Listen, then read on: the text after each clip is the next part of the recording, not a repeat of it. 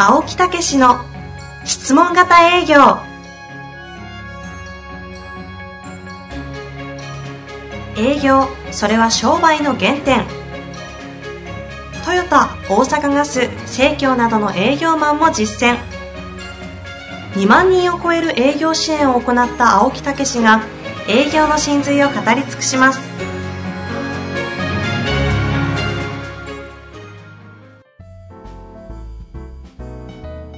こんにちは、遠藤和樹です。青木武の質問型営業。青木先生、よろしくお願いいたします。はい、よろしくお願いいたします。さあ、本日は、はいゲストということでやっていきたいと思います。そうなんですよね。やっとこう、お招きいた、させていただいたっていうことでね。やっとなんですね。えもう、相当うちをね、ご活用いただいてるっていうね なる。ほど。はい。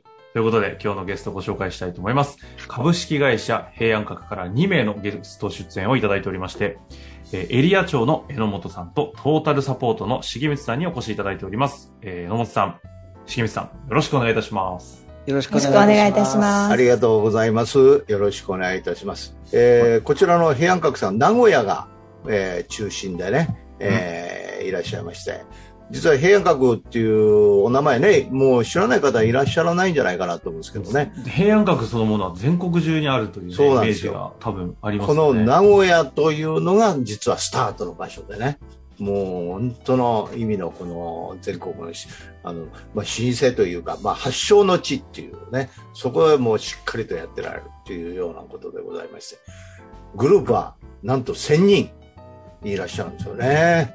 巨大ですね。はい。で、総裁の方が600名。で、私が今回関わらさせていただいた、来ていただいたのは、この総裁の方のね、はいはい。えー部門でございます。ご助会とかね、そういう会員制を引いておりますんで、えーそこの、えーいろいろ会員を募集をしたり、という営業のね、部門でいらっしゃいます。まあ、その総裁部の600名のうち130名がすでに質問型営業を受講されているということなんで、4分の1ぐらいですかね。そうなんですよ。中において、今回、すごい。榎本さんは、あの、エリア長として、え部下が、部部下って言い方でいいんですかね、ろ260名の全体を統括されている立場で、質問型営業の方も面倒見られていたので、どっちかというと、ロープレをする、重光さんが、あの、現場でやって練習をしていく中で、その、営業、受ける相手ですね。ロープレの相手役みたいなのを、とにかくずっといろいろ手伝いをされてたということなので、まあ、教育側と、実際に受講された側という立ち位置で今回出てるので、榎本さんご自身は受けられてはいないんですよね。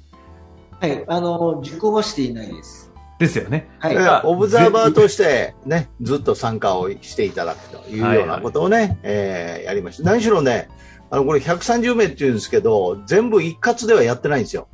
6名ずつなんですよ、全部。6名から7そうですよね。名。青木先生の方針がね、それですから。そうそうそうそう。だそれが同時に走ってたんですか？同時に9チーム走ってるとかね、えー、6チーム走ってるとか言ったら朝晩、朝晩、朝晩、朝晩みたいなね。あ、じゃあもう、ずっと朝晩朝晩が変化変化あ晩じゃない、変化朝昼、朝昼みたいなね。A チーム、B チーム、C チーム、D チーム どんだけあんねんみたいな。すごいですね。そう。もうそれぐらいね、やらせていただいたというようなとこですけど。で、実際どうだったんだとはいいうような話を今日できればと思っておりますので、はい改めてよろしくお願いします。よろしくお願いいたします。で、どこからいきますか、青木先生？えーっと、まず、その、榎本さんはエリア長で、今さっき言ったように、36の会館、ね、はいそれで260名をまとめてられるというようなことで、えーまあ、この質問型営業っていうのは実は2018年に、まず受注化っていうところがね、採用6名でやっていただいて、なんかそれなりに評価をいただいたんですよね。2018年、2年前、3年前ですもんね。ええで、1年間やっていただいて、そして、えーこう、これを本格的にというようなことで、えー会員トータルサポートっていうところの、ここが、えー何名ですか ?55 名ぐらいいらっしゃったんですか？はい。今、今現在は69。あなりましたねこれをいっぺんに、だから6人で言ったら、えー9チームぐらいやりましたもんね。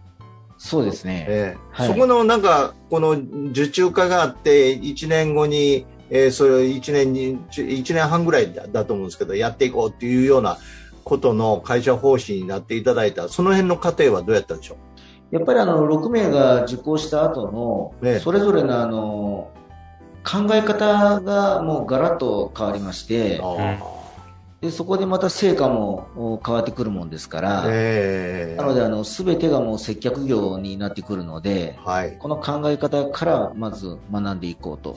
はい。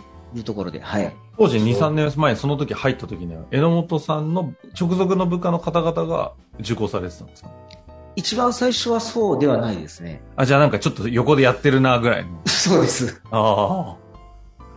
それ見て実際か、うんその姿を見たりする中で、なんかこう、あったんですか？おなんか、うん全然結果が出始めてるぞ、みたいな気づきだったり、驚きと言いますか。そうですね。あのーまあ、研修を受ける前は、やっぱり一生懸命説明をするんですね、お客様に対して。どう納得してもらおうですとか。で、そこをやっぱり研修を通して、やはりあのお客様に興味を持って、えーまあ、好意を持って、でそうすると自然にこう質問が出てくるので、うんうんうんで、共感をしてっていうところで、お客様がこう話をする時間っていうのがすごく長くなって、今まではもう一方的にっていうのが本当に一生懸命喋ってたんですけど、ただそこのところが随分変わってきて、うん。で、お客様の本当の気持ちっていうのが分かって、じゃあこうしましょうっていうお提案のところまでいけるようになってきたっていうところはもうやっぱりそこのところがガラッと変わったなっていうのは印象としてありました。一番最初に。はい。受講されてないのに、なんか全部のロジック、ちゃんと理解してるんだなっていう。好意質問共感とかちゃんと言っていただきましたかいやいや、らね。すごいですね。いやいや、頭の中完全に入ってましたね、今。さすが教育をね、いややっていただいてるだけなんですけど。それで、このご助会の今度は、また全然受注からまた全然違いますからね。会員の、おこのサポートと、あと開拓っていうことになりますから、その辺での、ままたご判断っていうのはどうやったんでしょう？んやっぱり、えーお客様のところに行った時のう。、うん。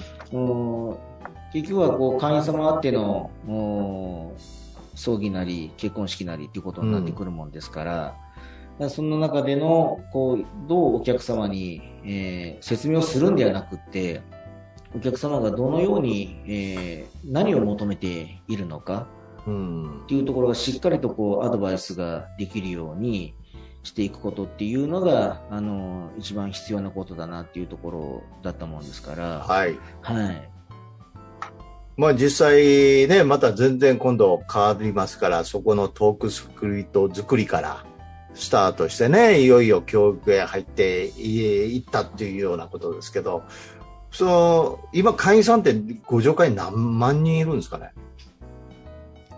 相当いらっしゃいますよね。えー18万世帯、18万ですか？はい、こんないるんですか？だから一人当たりのこのね、トータルサポートっていう女性の方々が活躍、男性もいらっしゃいますけど、あの、持ってられる人数多いですよね。そうですね、まあ、大体平均すると2300一人？から500ぐらいですね。だから、え、重光さん、じゃあ今、えっと、リス自分の扱う人数って世帯が2、3000あるってことですか？えー私で、えー1800です。ね800ですから、一日マジ、一日何件行くんでしたかね？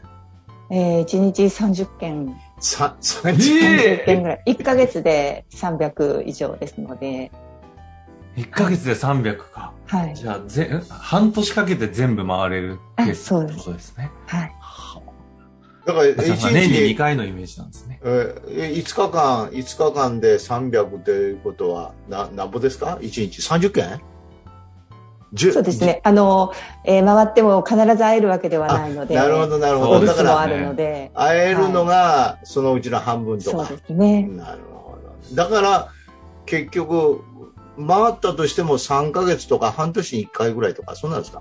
そうですね。今はもう3、4ヶ月に一度。3、4ヶ月に1回、うんきちっとね、会員さんをこう回ってあげるわけですよ。おかわりないか、ね、もう元気にやっていただいてるかとかね、ご相談ないかとかね。それ自体がすごいですよね。ちょっと業界を知らないんですけど、そういうことをちゃんとされてるものなんですか？この業界って。いえ、あの、私たちのようなトータルサポートが、あの、いるのは、あの、当社だけだと思いあます。だけ、あ、いや、ですよね。あんまり聞かないああ、そうですよね。ね すげえ。これ。へえ。私も大阪ね、京都で入ってますけど、きあんまり来てないね、一回 それは平安閣さんじゃないってことですえね。違う、ね。あ よよかったうん、だからすごい、はために見てね、あの、うちの女房なんかでも、あんたそれ、大阪、京都にないの？その人たち？みたいなね。確かにね。うんあ青木先生もね、わかんないですからね。いや、そういうことで。ほいで、実際始められて、榎本さん、どうでしたですか？会員トータルサポートっていうね、そういうところが質問型営業をスタートして、どんな感じになっていきました？あの、やっぱり一番最初は、青木先生もご存知だと思います。うまくはいかなかったですね、最初は。あそうなんですね。いろいろね、はいはい。ただまあ、今までのやり方とええ違うしね。そうです、そうです。うん。ただまあこうややっていく中で、えあのまあ、青木先生のお研修が終わって、大体2週間ぐらい間が空いて、それからまた、えー研修がまた再開するんですけれども、この2週間の間が、あー随分こうみんなが一生懸命トークスクリプトを学んだりですとか、また相手を変えてやったりですとかえ、はい。っていうところで少しずつやっぱりここが自信につながっていきまして、はいはいはい。で、それからまた実践に、えー今、えー取り組んでいるところなんですけれどうも、ん。なので少しずつこう気持ちがこう楽になったというのか、50回を制約しなきゃっていうような気持ちから、うん。とにかくお客様とおコミュニケーションを取ってくる、仲良くなってくるんだよっていうようなところも教えていただいて、うんうん。そこのところがやっぱり、あのやれるようになったっていうのが大きいと思います。はい。これ、重光さんね、実際、もう受講をもうまさにしていただいたっていうことで、最初はどんな感じだったですか？こういうの受けるよっていうような話で言ったら、みんなで話し合ったりすると思うんですけど。はい。ええ、質問型って何だろうみたいな。あの、全くわからない。どんな研修なのか。以前にも研修は受けてはきたんですが、どんな研修なのかっていうところで、周りで、はい。えなんとなくざわざわみたいな。そうですね。時間も取られるしみたいな。え、この研修は、えっと、重光さんを受けた時には、リ、リアルですか？はい。あ、リアルなんですね。あそうそうそう。あの時はリアルでしたよね。はい。うん。あああそうそう。え、で、受けてみて、どう、はいこれ受けたのがちょうどどのぐらいでしたっけ？えー、昨年7月から、あ、じゃあちょうど1年ぐらい前。はい。そうそう。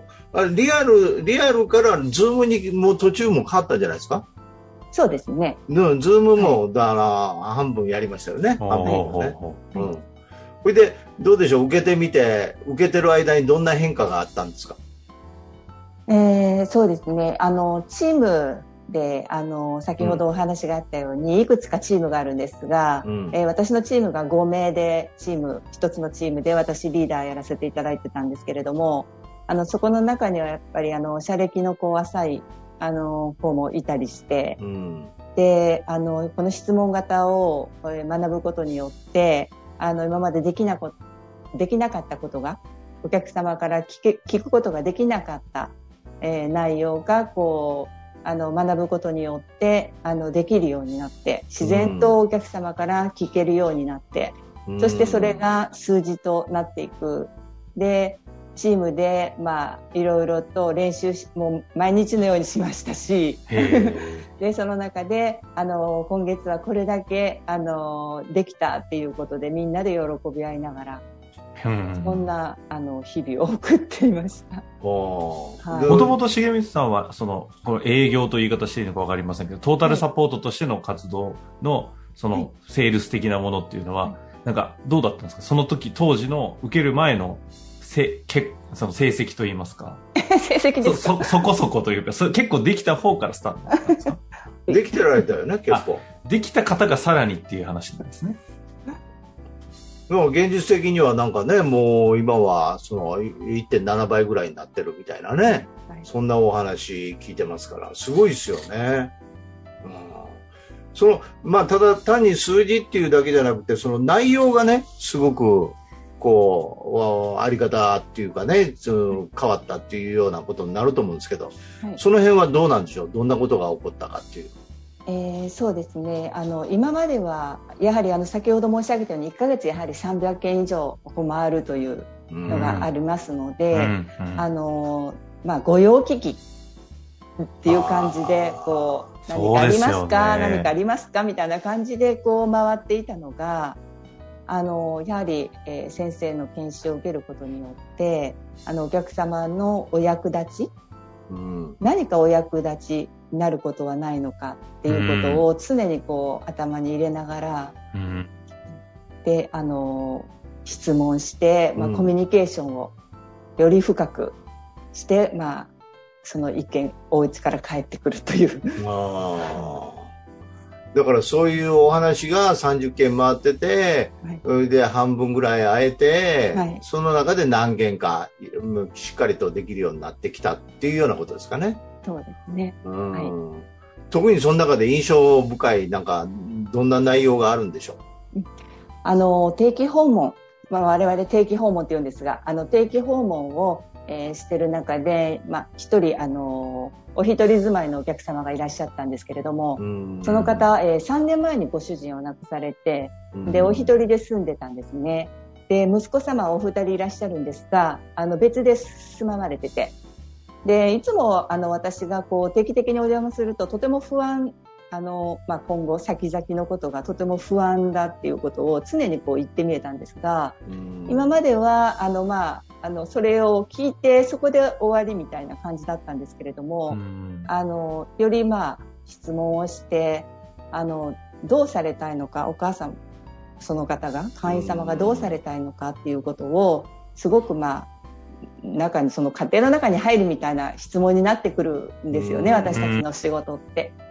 でそうするとやはりあの自分がご助会に入っていることそして葬儀保険に入っていることそれからお墓のこと全てを、まあ、息子様に伝えておきたいんだけれどもそれがこうじ自分ではこうなかなか伝えきれない伝えれないということでで息子様に一度お話をしたらもうそんな話はもういいというふうにバサッと言われてしまってあでどうも息子様とお母様の気持ちのズレみたいなのがこう感じ取られてで私がまあ提案をあの一緒に私がお話ししましょうかっていうふうに提案をしたところあもうぜひあのそうしてくれるならありがたいということーでうん。でその場であの息子様にお電話をしされたんですおすごい。そしたら息子様があ担当者が今来てるなら、まあ、少しお時間いただけるなら行くよということで、まあ、15分ほどあの待ってたらいらっしゃったんですね。へでそこで、まあ、家に上がってーあのお母様と息子様そしたら息子様があの次男様も呼ばれたんですね。なので3人の家族の中に私1人 あの加わった形で。でそうするとやっぱ息子様はあのやはりお父様の時にあのきちっとこう親孝行ができなくてっていうことをとても悔やまれててうんでお母様にはきちっとあの、まあ、したいというそういう気持ちがあって、まあ、今まではお母様があのそういう話をすることにとてもこうもういいっていうふうに、まあ、うん。されてたんですけれど、まあ、そこで話をすることによってお母様はそうじゃないその気持ちのズレがそこで、まあわ、お互いが分かり合える、うんまあ、瞬間がありましてでそこで、まあ、お二人がすごくあの安心されてで、えー最終的に息子様もあの、まあ、自分もそういったものがあるんだったら入っておこうということでご加入へもつながった加入していただけたなというお話ですね。いい話ですよね。まさにその、なかなかこう言いにくいことをきちっとこうね、間に入ってお伝えされて、結果としてご理解もいただいてまた入っていただけるみたいなね。はいうん、というようなことですよね。家族の関係性の中にそこまでやっぱ、まあ、そりゃそうですよねって感じですけど、入っていくんですね。いやー、すごい仕事ですよね。そうそうそう。もう本当にだから地域を回ってね、うんあのーまあ年配の方なんかもお元気でいらっしゃるかどうかとか心配して回ってあげるとかね。うん、そんなとこまでやってるとこって本当ないんじゃないかなと思うんですいや。本当ですよね。ある地域の人間関係における目に見えないインフラみたいなそうそう形ですよね。そうそうこのそういうことなんですよ。トータルサポートという仕事というか役割は。でそこにやっぱり質問とかお役立ちっていうのがものすごいこうね生かしていただいてるっていうことですよね。まあ、えそのこういうことをもう本当にねあの重光さんとかがそれこそ、えースタートの受注化から今度は互助会のスタートですよね。えーそこから新規の方とかいろいろ広げていただいてるわけですけど、あの、榎本エリア長どうでしょうか？そのね、皆さんのこう感じというのは。そうですね。やっぱり、こう、一人一人が、うん、自信につながってきてるっていうのが、えー一つあると思いますので、うん。なので、あの、これから先も、お今、研修とかを受けていないスタッフ、あの、まだたくさんいますので、うん。それをこう、私たちが、こう、青木先生から学んだようなことを、うん。今度は我々がこう、できるようなうん。形で持っていって、うん。で、この接客をお全員が考え方として持てるような、になっていくようにあのしていきたいなっていうのは今、えー強く思っているところです。うんそれでね、もう毎朝ね、あの、オグマンディーノの愛と習慣を毎朝みんなで読んでるんですよ。すごいと思え。嘘。すごいっす。そうですよね。エロムさんね。はい。毎日読みました。ええ昭和。すごいな。徹底しますね。なんか、榎本さんの、ちょっと、あ、迫力ありますもんね。あの、エリア長としてはね。ずっと、マスクしてるからなおさら怖いんですけど。外した方がいいですか？いや、今更もう大丈夫です。いやー、やっぱりね、このエリア長とかリーダーの方々がね、ものすごいサポートをしてね。うん。でもう、すごい感じますよね。最後のね、やっぱりコンテストとかあるんですよ。ロープレイコンテストとか発表とかね。もう涙流しますから、上の人が。エあリア長そうっすか。榎本さん涙流してましたから。え、この、ここのこわもてでですか？マジですか？それ話先に聞きたかったです。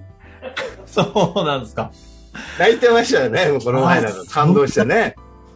そうですね。感動しました。本当に一生懸命やってそこまでみんなの努力で来たことだったので、いろんなことが一番最初スタート時のところからが全部がこう思い出されてしまって、おおそう、また。その時はダメでしたね。もう。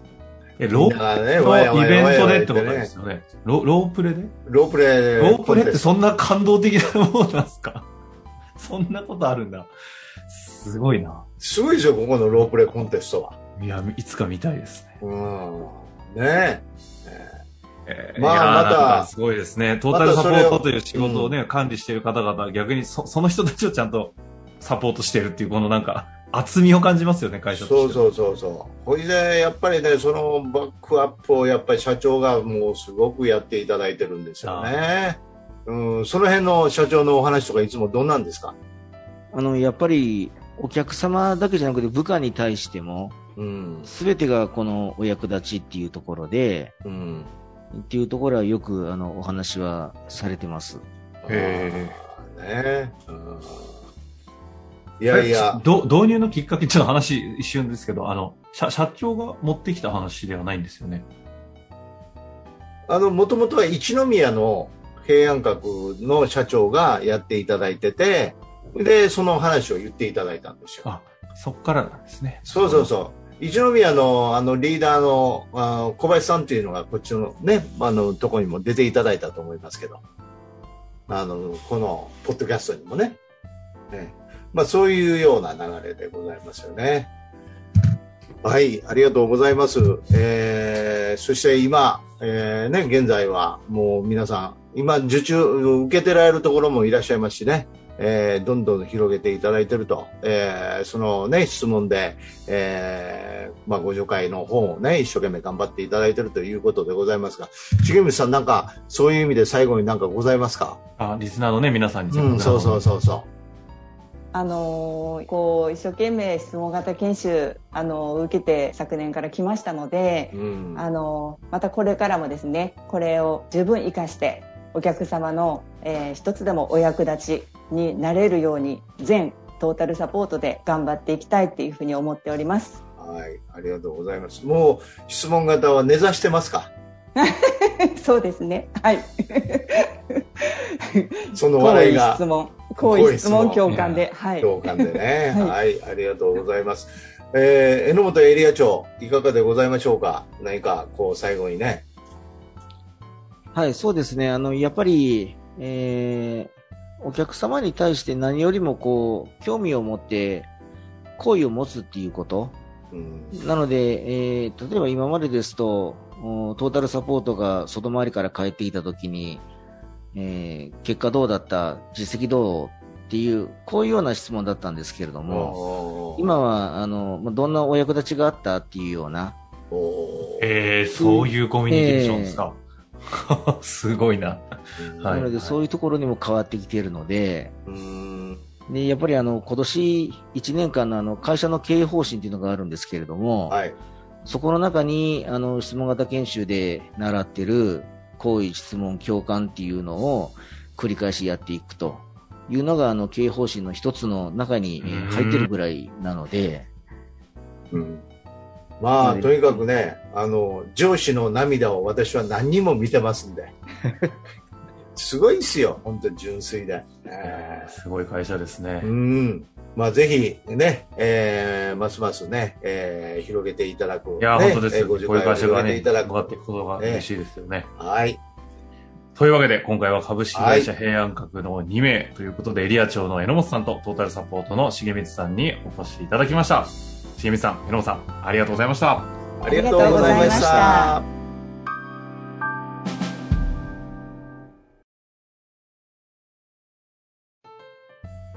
日の番組はいかがでしたか？番組では青木武氏への質問を受け付けております。ウェブ検索で「質問型営業」と入力し検索結果に出てくるオフィシャルウェブサイトにアクセス。その中のポッドキャストのバナーから質問フォームにご入力ください。たくさんのご応募お待ちしております。